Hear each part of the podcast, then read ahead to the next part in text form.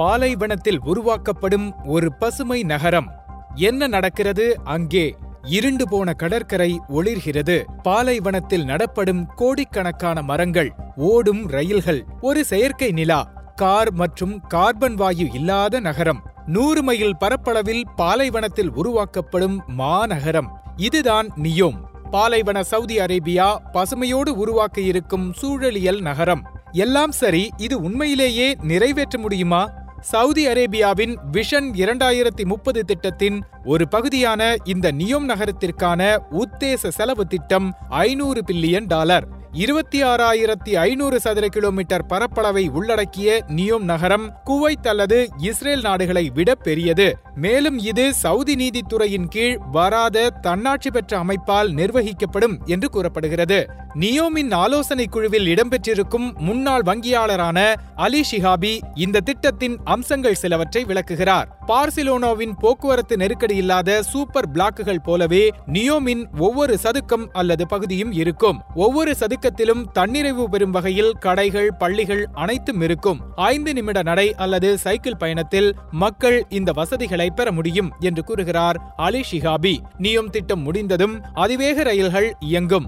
இவை நகரின் அதிகபட்ச தூரத்தை வெறும் 20 நிமிடங்களில் கடக்கும். நியோம் நகரத்தின் ஒரு பகுதியாக கடலில் ஆக்சுகோன் என்னும் மிதக்கும் நகரம் 7 கிலோமீட்டர் பரப்பளவில் உருவாக்கப்படும். இது உலகின் மிகப்பெரிய மிதக்கும் பகுதியாக இருக்கும். செங்கடல் பகுதிக்கு அருகில் இருக்கும் நியோம் உலகின் மிகப்பெரிய பவளப்பாறை மறுசீரமைப்பு திட்டத்தை அறிவித்துள்ளது. நியோமின் முதல் கட்ட வேலை 2025க்குள் முடியும் என்று கூறப்படுகிறது. நியோம் திட்டத்தில் தற்போது என்னென்ன முடிந்துள்ளது என்பதை பார்க்கலாம். செயற்கைக்கோள் படத்தை பார்த்தால் வரிசையாக இருக்கும் வீடுகள், 2 நீச்சல் குளங்கள் மற்றும் ஒரு கால்பந்து மைதானம் உள்ளது. இது நியோம் ஊழியர்களுக்கான முகாம் என்று அலி ஷிஹாபி கூறுகிறார். பாலைவனத்தின் நடுவில் பசுமையான சூழலில் ஒரு அதிநவீன நகரத்தை உருவாக்குவது சாத்தியமா? ஆக்ஸ்போர்ட் பல்கலைக்கழகத்தின் ஆற்றல் துறை வல்லுநர் முனைவர் ஷிஹாபி சில சந்தேகங்களை முன்வைக்கிறார். நியோம் உலகிலேயே உணவு தன்னிறைவு பெற்ற நகரமாக இருக்கும் என்று அதன் இணையதளம் கூறுகிறது. தற்போது நாட்டில் 80% உணவை இறக்குமதி செய்யும் சவுதி அரேபியாவில் இது சாத்தியமா? நியோம் என்னும் இந்த கனவு திட்டத்தின் உந்து சக்தியாக இருப்பவர் சவுதி இளவரசர் முகமது பின் சல்மான். பசுமை சூழலியல் என்று யதார்த்தத்திலிருந்து திசை திருப்பி பெரும் வாக்குறுதிகளை அவர் முன்வைக்கிறார் என விமர்சகர்கள் கூறுகின்றனர். COP26 காலநிலை மாற்ற பேச்சுவார்த்தைகளுக்கு 1 வாரம் முன்பு இளவரசர் 2060 ஆண்டிற்குள் சவுதி அரேபியா கார்பன் உமிழ்வு இல்லாத நாடாக அமையும் என்று அறிவித்தார். நடைமுறையில் இது சாத்தியமா என்று கேள்வி எழுப்புகிறார் கேம்பிரிட்ஜ் பல்கலையின் ஜோனா டெப்லெட்ஜ். உலக வெப்பமயமாதலை 1.5 டிகிரி செல்சியஸ் அளவாவது குறைப்பதற்கு கச்சா எண்ணெய் உற்பத்தி 2030 வரை ஆண்டுக்கு 5% குறைய வேண்டும் என்று அவர் கூறுகிறார். ஆனால் COP26 காலநிலை மாநாட்டில் உறுதிமொழியை வழங்கிய சவுதி அரேபியா சில வாரங்களிலேயே எண்ணெய் உற்பத்தியை அதிகரிப்பதாக உறுதியளித்தது. இது அதிர்ச்சி அளிக்கிறது என்று கூறுகிறார் டெப்லெட்ஜ். கார்பன் வாயு உமிழ்வு என்பது எரிபொருளை எரிப்பதினால் வருகிறது, அதை உற்பத்தி செய்வதிலிருந்து வருவதில்லை. எனவே சவுதி அரேபியா ஆண்டுக்கு மில்லியன் கணக்கிலான பீப்பாய் எண்ணெயை உற்பத்தி செய்து மற்ற நாடுகளுக்கு அனுப்புகிறது. அதன் மூலம் எரிக்கப்படுவதனால் வரும் கார்பன் வாயு உமிழ்வை தன் கணக்காக அது கொள்வதில்லை. தன்னுடைய சொந்த நாட்டில் கூட 2030 ஆண்டிற்குள் புதுப்பிக்கத்தக்க மின்சாரத்தை 50% மாற்றுவதாக சவுதி அரேபியா இலக்கு வைத்துள்ளது. ஆனால் 2019 ஆண்டில் சுமார் 0.1% மட்டுமே இந்த வழியில் உற்பத்தி செய்யப்பட்டுள்ளது.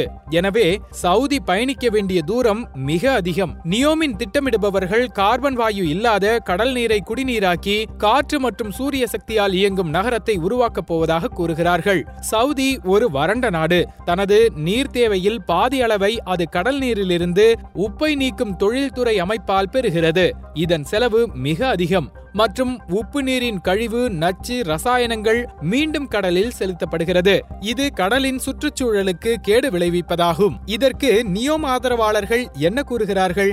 உப்பு நீர் கழிவை கடலில் கொட்டுவதற்கு பதில் மறுசுழற்சி செய்து தொழில்துறைக்கு பயன்படுத்துவோம் என்று கூறுகிறார்கள். ஆனால் இந்த முயற்சி இதுவரை எங்கும் வெற்றி பெறவில்லை. ஆகவே நிரூபிக்கப்படாத தொழில்நுட்பங்கள் காலநிலையை இன்னும் கேடாக மாற்றுவதற்கே வழிவகுத்துவிடும் என்று சூழலியல் வல்லுநர்கள் கவலைப்படுகிறார்கள். செங்கடல் கடற்கரைக்கும் மலைகள் நிறைந்த ஜோர்டானிய எல்லைக்கும் இடையே உள்ள பாழடைந்த நிலப்பரப்புதான் நியோம் நகரம் உருவாக்க திட்டமிட்டிருக்கும் பகுதி.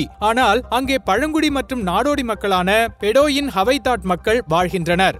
வழக்கமாக இதுபோன்ற பிரம்மாண்ட திட்டங்களுக்கு முதல் பலி அங்கு வாழ்கின்ற பாரம்பரிய மக்கள்தான். நியோம் நகரம் உருவாக்க இருக்கும் பகுதி அந்த மக்களுக்கு அங்கே வேலைவாய்ப்பு அளிப்பதாகவும் அவர்களுடைய வாழ்க்கை வசதி மேம்படும் என்றும் உறுதியளிக்கப்பட்டிருக்கிறது. ஆனால் உள்ளூர் மக்கள் இதுவரை எந்த நன்மையும் பெறவில்லை. நியோம் மெகா சிட்டியை கட்டுவதற்காக இதுவரை 2 சிறு நகரங்கள் அழிக்கப்பட்டிருக்கின்றன.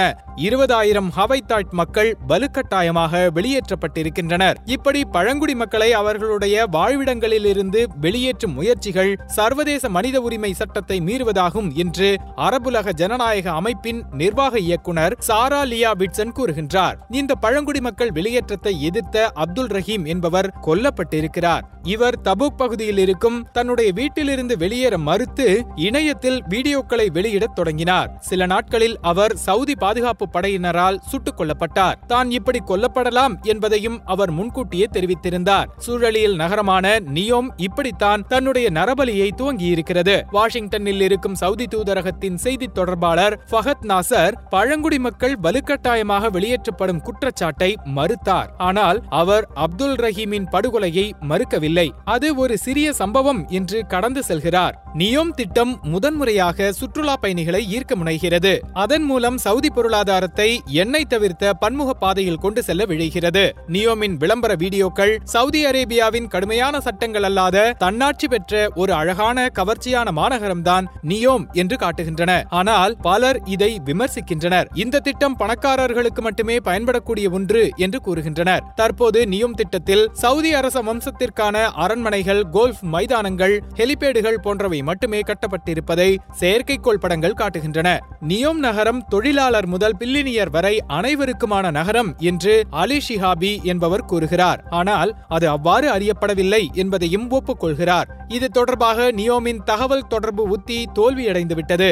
மக்கள் இதை பணக்காரர்களின் பொம்மை என்று நினைப்பதாகவும் அவர் கூறினார். ஒரு பசுமையான எதிர்கால பயணத்தை துவங்குவது எளிதல்ல என்று இளவரசர் முகமது பின் சல்மான் கூறுகின்றார். பொருளாதாரத்தை பாதுகாப்பதற்கும் சூழலியலை பாதுகாப்பதற்கும் இடையே நாங்கள் ஒரு தவறான தெரிவை நிராகரிக்கின்றோம் என்று கூறுகிறார் அவர். நியோம் இந்த குறிக்கோளை கொண்டிருந்தாலும் சவுதி தனது எண்ணெய் உற்பத்தியிலிருந்து விலகும் எந்த கடினமான முடிவையும் இதுவரை எடுக்கவில்லை. அதைத்தான் ஆக்ஸ்போர்டு பல்கலையின் ஆற்றலியல் வல்லுநர் மனால் ஷிஹாபியும் வலியுறுத்துகிறார். எண்ணெய் மற்றும் எரிவாயுவை முதன்மையாக சார்ந்திருக்கும் எந்த ஒரு நாடும் திடீரென்று அதை பயன்படுத்துவதை நிறுத்துவது பொருளாதார கண்ணோட்டத்தில் மிகவும் கடினமாக இருக்கும் என்று நினைக்கிறேன் என்று கூறியுள்ளார். உலகின் எரிசக்தி ஆற்றல் தேவையை சவுதிதான் பூர்த்தி செய்கிறது என்று கூறுகிறார் சவுதி தூதரக செய்தி தொடர்பாளர் ஃபஹத் நாசர். அப்படி இருக்கும் பொழுது நியோம் போன்ற சூழலியல் திட்டம் ஒரு மயானமாகத்தான் இருக்கும். காலநிலை மாற்றம் குறித்த பேச்சுவார்த்தைகளின் ஆரம்பத்திலிருந்தே சவுதி அரேபியா இத்தகைய இரட்டை மொழியில் பேசி வருகிறது. ஒருபுறம் எண்ணெய் உற்பத்தியை அதிகரித்துக் கொண்டு மறுபுறம் சூழலியல் பாதுகாப்பையும் பேசுகிறது. சவுதியின் அரசு செய்தி தொடர்பாளர் ஃபஹத் நாசம் இந்த குற்றச்சாட்டுகளை மறுக்கிறார். சவுதி அரேபியா பசுமையான எதிர்காலத்தை நோக்கி செல்கிறது என்று வலியுறுத்துகிறார். ஆனால் சவுதி அரேபியாவின் நியோம் திட்டம் அதன் வாக்குறுதிகளை நிறைவேற்றுமா என்ற கேள்விக்கு அந்த நாட்டின் எண்ணெய் பொருளாதார அடிப்படையை பார்த்தால் விடையே இல்லை. கார்பன் வாயு உமிழ்வை வைத்து தனது செல்வ வளத்தை பாதுகாக்கும் ஒரு நாடு சூழலியல் பாதுகாப்பை பற்றி பேசுவது ஒரு முரணில்லையா?